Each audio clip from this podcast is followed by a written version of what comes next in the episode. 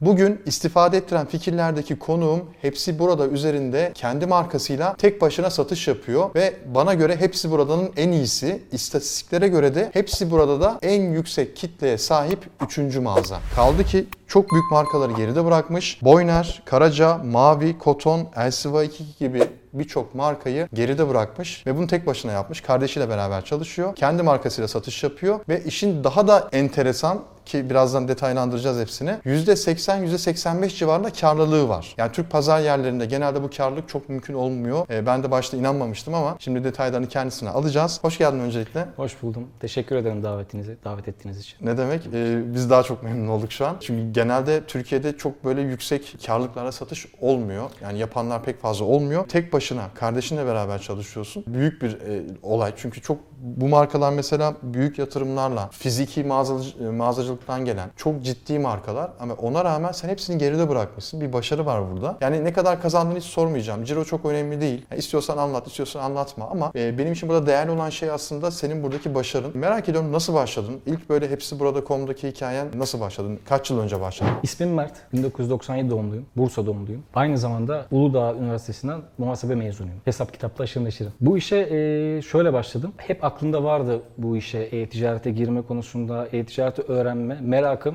hep vardı. Hangi yıllardaydı? 2019-2020. Ha, yeni. Evet yeniydi. Ama ben biraz daha e, geç eyleme geçtim öyle söyleyeyim. 2021'de ben iş yerimden ayrılma kararı aldım. Muhasebeciydim. Çıkma kararı aldım ve çıktım. Bana kalan da cebimde işte param yoktu öyle söyleyeyim. Kredi kartım var ama bir şeyler yapmam lazım. Bir yandan da iş bakıyorum. O süreyi ben nasıl doldurabilirim diye düşünüyorum. E, işten ayrılmadan önce de ayrılacağımı zaten emindim. Videolarınızı izleyerek 7-8 ay boyunca hep bir yandan iş yapıyorum, bir yandan da not alıyorum. Neler yapabilirim? Hangi ürünleri bulabilirim? Hangi ürünlerde hangi platformda satış yapabilirim? Ondan sonra şöyle söyleyeyim. İş yerimden ayrıldım ve içeride kalan 14 günlük bir izin param vardı benim. O izin parasını ben aldım. Cüzi miktarda. Ne çok kadar? büyütülecek bir şey değildi. 1100 TL gibi bir rakam yattı bana. 1100 TL yatınca bir yandan iş bulma merakım devam ediyor. İş bulamıyorum. İş bulamayınca ne yapacağım konusunda endişe duymaya başladım. 1100 TL cebimdeydi. E, Bursa'da, Bursalılar çok iyi bilir. Ulu Cami mevkisinde, heykelde, çarşıda Çancılar Çarşısı vardı. Ha biliyorum öyle. Çancılar Çarşısı'na gittim. Ürünlere bakıyorum ne bulabilirim, ne satabilirim diye. Basit ürün buldum aslında. Benim için basit bir üründü. Şöyle hesap yaptım. 1100 TL'm var. Ben bu 1100 TL'yi nasıl katlayabilirim? Nasıl 1100 TL'yi 10 bin, 20 bin, 30 bin yapabilirim? Ee, bazıları için imkansız gelebilir bu. Çancılar Çarşısı'na girdim. Ee, ilk gözüme çarpan şey bir tahta kaşık oldu benim için. Yani normalde inanın kimse dönüp bakmaz. Tahta kaşığı gördüm. Yaşlı bir amca da vardı çuval çuval getirmişti. Oğluyla işletiyordu orayı büyük ihtimal öyle hatırlıyorum. Ben e, yaşlı amcaya gittim dedim ki ne kadar tanesi? E, bana bir miktar söyledi, bir fiyat söyledi. Hepsini alırsan dedi 1.25'ten veririm dedi. Ben de düşündüm. E, yeniden bir turladım etrafı. Acaba dedim fiyatlar böyle mi? Çünkü gerçekten e, maliyeti en düşükten almam lazım ki ben bu en düşük maliyetten pik seviyesine çıkmam lazım diye düşündüm. Ve ben e, dönüp dolaştım. Çarşıda Fiyatları ölçtüm, tarttım. Tanesini 20-25 TL'ye satıyorlardı. Dedim ki bu benim için uygun. Yapabilirim. Neden yapamayayım? 1.25'ten yanlış hatırlamıyorsam e, 1100 TL'ye 880 adet kaşık aldım ben. Ürünümü aldıktan sonra hangi kategoride satış yapacağımdan emin değildim. Trendyol'da satışa sunmaya başladım. Ancak Trendyol'da istenilen verimi alamadım. Öyle söyleyeyim. Çünkü biraz Trendyol e, benim görüşüm reklama dayalı olduğu için parayı parayı bas, ürün satılsın. Ondan da e, bir 500 TL gibi bir rakama reklam vermiştim. Hep ilk 4'te 5'te çıkıyordum. Ancak 500 TL'ye 100 TL gibi bir kar elde ediyordum. E, ciddi satışlar yakalayamadım orada. Ancak şöyle söylemek gerekirse çok da ucuza satıyorlardı kaşıkların tanesini. 16, 17, 18 TL gibi rakama gidiyordu. Ben orada da yüksek rakamları satmaya çalıştım. 70-80 TL'ye. Satışı yakalamaya çalıştım. Ancak gerçekten dediğim gibi verim alamadım. Hatta markam olmadığı için direkt tahta kaşık olarak altında birçok e, mağaza sıralanıyordu. Buybox'a giremiyordum. Çünkü gerçekten çok düşük rakamlar veriyordu ve ben yüksek rakama satmayı hedeflediğim için istediğim verimi alamadım. E, durum bundan ibaret olunca ben ilk önce markamı almaya karar verdim ve markamı aldım, tescil ettirdim, patentini aldım. Hepsi buradaya girme kararım hiç yoktu. Trendyol'dan aynı şekilde devam ediyordum markamı aldıktan sonra. Oraya tescil ettirdim, kabul edildim. Dediğim gibi yine istediğim verimi yakalayamayınca hepsi buradaya geçtim. Hepsi buradaya girmek istemiyordum. Çünkü benim için çok üşengeçli süreç olacaktı. Kağıtları imzala, yeniden gönder. Bir emin değildim. Girdim. O benim dönüş noktam oldu. Benim girdiğim zaman o süreçte kupon aktif etme, kupon tanımlama yeni aktif olmuştu. Yeni çıkmıştı. Dedim deneyeyim. Trendyol'da istediğim rakama satamayınca aynı rakamı şöyle söyleyeyim. Herkes 20, 21, 22 TL satarken ben iki kaşığı ya da tekli kaşığı 95 TL'ye koydum. 2 kaşığı e, 150-160 TL gibi bir rakama koydum. Ve şöyle bir istatistik yaptım. Kuponu da 100 TL ve 50 TL yarı yarıya düşürdüm. İzlediğim kadarıyla kuponları e, Hepsi Buradan uygulamasında da aktif edilen kuponları göre, görebiliyoruz. Hepsi Burada da uygulama üzerinden de kimin, hangi mağazanın 100 TL, 50 TL gibi kupon paylaşan tek tük mağaza gördüm. Ama Dediğim gibi fiyatları da çok yüksek olduğu için tercih edilmiyordu. Ben tam 99.75 bandında bıraktığım için kullanması gerekiyor. Algısı yarattım. İkinci üründe 150-170 TL gibi bir rakama koydum. 100 TL'ye 50 TL'ye kazanıyor müşteri bunu kullanması gerektiğini biraz algı olarak yarattırdım onlara. Çünkü takip edince kullanması gereken bir kupon var. O kuponu kullandırmam lazım. Yeniden ürünler araştırmaya başladım. Toptancılara gittim. Toptancılara gittikten sonra spatula almaya karar verdim. Spatula aldım. Ama alırken de yüklü almıyorum öyle söyleyeyim sizlere. Çünkü riski aza çekmem gerekiyor. Maliyeti düşürmem gerekiyor. Onları da çok uygun ve iskontolu bir fiyata aldım toptancıdan. Dediğim gibi markası zaten. Spatulalarda da biraz kalite önem vermek istedim. Çünkü çoğu sunta tarzı hmm. ve sağlam olmuyor. Ve bunu, bu da beni çok etkileyecekti. Ürünlerimi yine aldım. Yine e, resimlerini çektim. Görselleri HD olarak ayarladım. O da çok etki yarattığı için. Ve ben ürünlerimi listeledim. Şu an zaten sayfamda da 15-16 ürün gözüküyor ama varyant olarak böldüğüm için gözüküyor. Normalde ana temel ürün 4-5 tane ürünüm var. Yani Varyasyon çok olduğu için evet, gözüküyor. Evet. Yalnız o e, promosyon stratejisine ben çok sinir oluyorum ya. Şey şöyle mesela ürün alacağım Aynı dediğiniz gibi 100 lira ve üzerine 50 TL kupon evet. veriyorum diyor. Bakıyorum 99.90 fiyatı. On, yani böyle bir e, şey oluyorum. E, negatif etkileniyorum açıkçası. İkinci ürünü almaya ihtiyacım yok. E, sırf yani hani kupon vermesin 99.90 yazsın ürünü alacakken sırf o 50 liralık kuponu kullanamadığım için o ürünü almaktan vazgeçiyorum. İkinci ürünü aldıktan sonra da bu riski biraz daha azaltmak istedim çünkü ikinci ürünümü elde ettim. İkinci ürünümü satmam gerekiyor. O yüzden kuponun bana büyük bir faydası olacağını düşündüm. Alıyorlar çünkü mı peki yani ikisini birden ekliyorlar sepete Ekliyorlar sepetime. Şöyle Şöyle bir şey de oluyor hatta müşteri soru kısmından bana şöyle yazıyor 99.75'te bırakma 5 kuruş arttır %50 e, yarı yarı fiyatına yararlanmak istiyorum diyor. Tabii bunu yapabileceğim bir şey olmuyor benim de. Kuponumu tanıdıktan sonra şöyle bir şey fark ettim. E, Hepsi burada 4. 5. günümde e, bir gece kuponu tanımladım. 23.59'a kadar yani şöyle söyleyeyim sabah akşamına 23.59'a kadar süreç veriyor. Bir gün içerisinde. Gün içinde kuponu paylaşmanız lazım. Bu yarın ya da 30 günlük bant içinde olabiliyor. Ben o gün 21.30 gibi kupon tanımladım. Ancak şöyle bir şey fark ettim. Kupon tanımladıktan sonra o kupon aslında yarın aktif olacakken o gün aktif olmaya başladı. Yani gün içinde aktif olmaya başladı. Ben bunu fark ettim. Gelen takipçi sayısını gördüm. Yeniliyorum, yeniliyorum, yeniliyorum. 500 oldu, 1000 oldu, 1500 oldu. Kupon kazanma süresi arttı. E, kazanma kupon kazanma takipçi sayısı arttı. Bu durumu görünce iptal ettim. Acaba benlik mi durum var diye. Sizi takip ettikçe onlar kupon kazanıyor değil mi? Evet. Ha, tamam. Bu arada kupon da zaten yeni aktif olmuştu hepsi burada. Dedim ki bu büyük ihtimal hepsi buradanın bir parametrik bir açı, sistem açığı gibi düşündüm. Hmm. Ben o gece bir gün içerisinde 5-6 kupon yaptım. Çünkü belli bir yere kadar tanımlıyor. 2000-3000 kişi geliyor. 3000 kişiden sonra saat 23 23.00 oluyor duruyordu. Yeniden bu 2 saat 3 saat içerisinde her gün düzenli olarak kupon paylaşmaya çalıştım. 100 lira 50 lira 100 lira 50 liraya. Çünkü o kuponun aktiflik süresi de diğer gün olduğu için o gün kullandırmıyor. Ama ben altyapı olarak bir takipçi elde ediyorum. Takipçi elde ettikten sonra bunu düzenli olarak yapmaya başladım. Yapmaya başladım. Bir sabah uyandığımda 4 5 cevapsız çağrı aldım. Sürekli arıyor, uyuyorum. Kategori yöneticisi aradı. Ben en sonunda fark ettim çünkü devamlı reddettim reddettim. En sonunda açtım kimdir diye. Kategori yöneticisi benimle görüşmek istediğini söyledi. Onu dinledim. Sistem olarak dedi algoritma sistemine takıldınız dedi.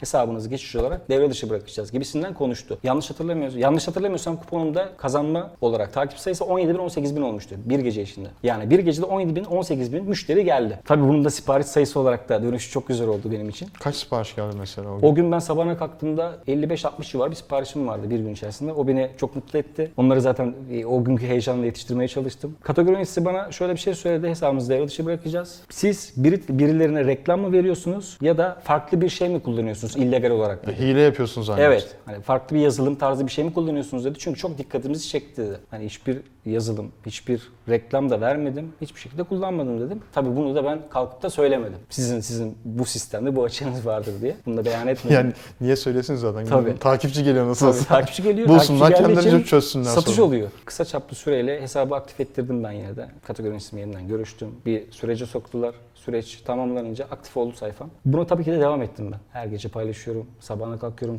40-45 sipariş devam ediyor. 40-45 sipariş Bu açık devam ediyor mu öyle? Şu an devam etmiyor. Nasıl Yaklaşık keşfettin? bir ay önce kapatıldı. Şu an ben kupon da paylaşamıyorum. Paylaşıyorum ama ben şu hatayı alıyorum. Sistemsel bir hata yazıyor bende. Şu an hala da çözüyorlar. Çözme aşamasında. Akşam üzere 8'den sonra paylaşamıyorum ben kupon. Normalde o gün içerisinde yani 4 saatimi yiyor benim. Peki şu an ürünleriniz o zaman bu e, Boyner'in işte neydi markalar? Karaca, LCV 2 hep bunların ön- önüne çıkıyor değil mi sizin ürünleriniz? Evet, evet. Hepsinin önündesiniz yani. Hala Evet. önündesiniz. Devam ediyorum E, hala. da. güzel. Kaç sipariş geliyor ortalama günde? Ortalama günde şöyle söyleyeyim kupon paylaştığım zaman 30 bandındadır günlük siparişim. Ancak kupon paylaştığım zaman bu 95-100 bandına çıkıyor. Değerlendirme sayısı az olabilir çünkü geri dönüş fazla gelmiyor. Onu inanın hiç bilmiyorum.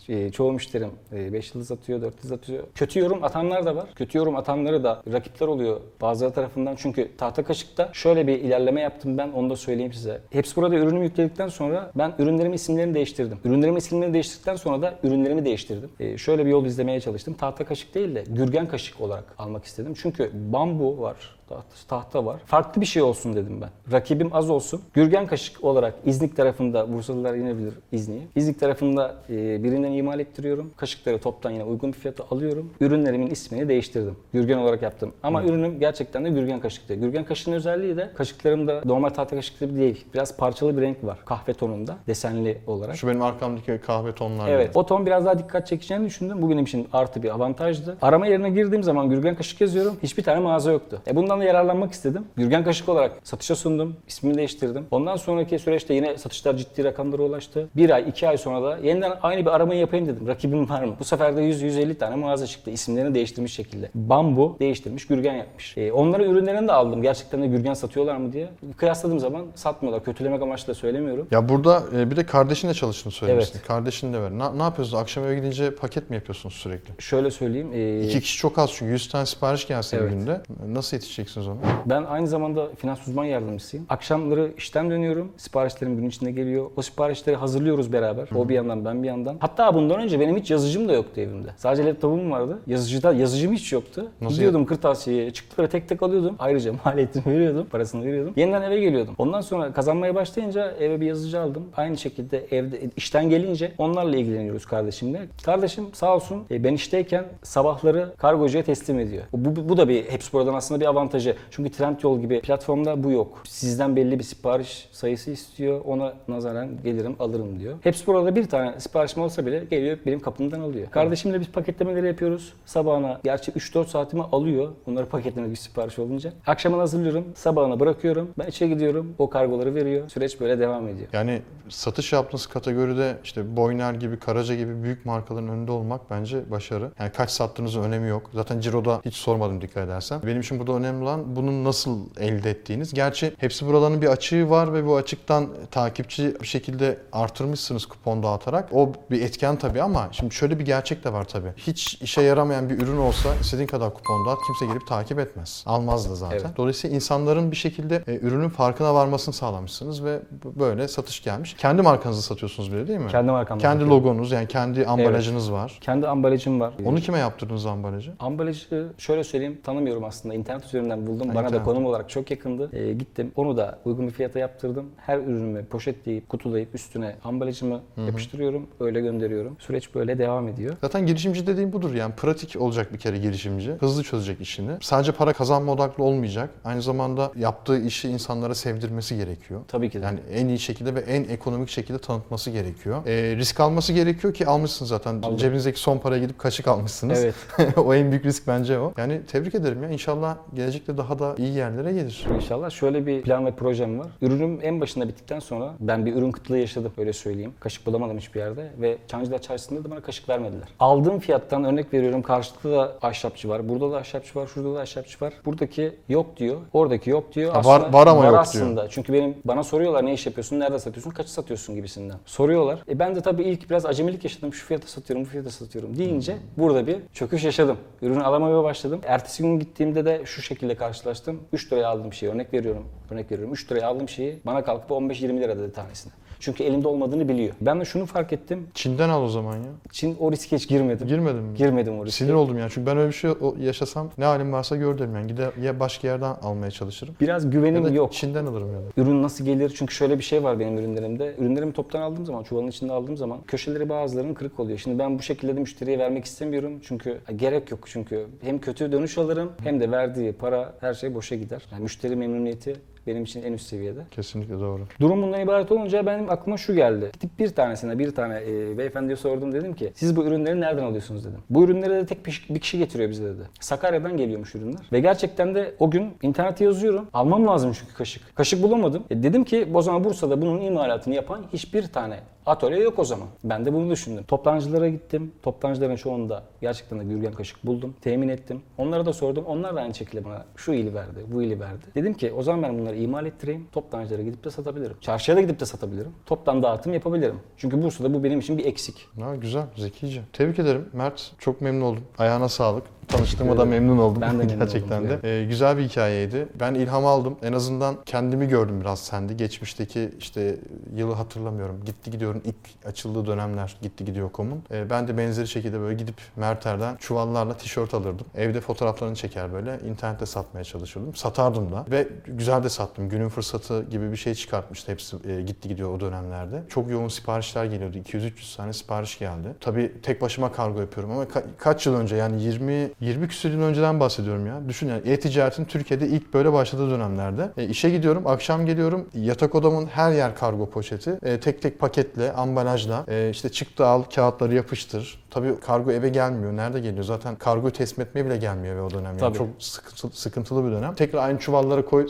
at sırtına git kargo şubesine teslim et. E, bir de o dönem şey de yoktu. Şimdi mesela çuvalı bırak mesela bunları işle de e, evine geç. O dönem öyle yoktu. O dönem şey yapılıyordu. Tek tek kargocu onları okutuyordu sisteme. Tek tek kargo takip numarası veriyordu. Oturup tek tek hepsini gitti gidiyor. Kargo takip numaralarını Bayağı giriyordum. zahmetliymiş yani. Bayağı zahmetli. Yani tabii ben ilk e, arabamı almıştım yani gitti gidiyordan yaptığım satışlarla araba almıştım. Peşin aldım hatta. E, çok da güzel para kazandım. Ondan sonra tabii işleri bayağı büyütmüştüm gitti gidiyorda. Tam gitti gidiyordu ikinci yılıydı evet. ikinci yılı ikinci yılda da ev almıştık. Öyle söyleyeyim. Kağıthanede ev almıştım o şeyle. Ya kazandığım parayla. Yani realize etmiştim yani o dönemlerde. Öyle ben de şans, şanslı bir başlangıç yaptım ama cesaret olmadan olmuyor. Tabii ki. Yani o e, hiç benimle alakalı olmayan şeyler. Muhtemelen senin de kaşıkla bir alakan yoktu. yoktu, hiç yoktu. Ee, ben işte çıplak plastik mankenleri alırdım. Erkek, kadın neyse giydirdim tişörtleri. Öyle fotoğraf çekerdim böyle. Hatta millet diyor bu çocuk ne yapıyor mankenleri alıyor götürüyor odasına mesela. yani dolayısıyla girişimci dediğin aslında bir fırsatı görür. O fırsatı Evet. hemen anda değerlendirir. Sen de bunu yapmışsın zaten. Tebrik ederim. ben teşekkür ederim. Bence birçok kişiye de fikir olmuştur diye düşünüyorum. Evet Mert'i dinledik. Ee, bence çok istifade ettik. Siz de Mert'in oturduğu yerde oturabilirsiniz. Buraya konuk olabilirsiniz. Yapmanız gereken bu videonun altındaki formu doldurmak olacaktır. Ayrıca yorumlar bölümünde de yorumlarınızı bekliyorum. Kendinize iyi bakın. Hoşçakalın.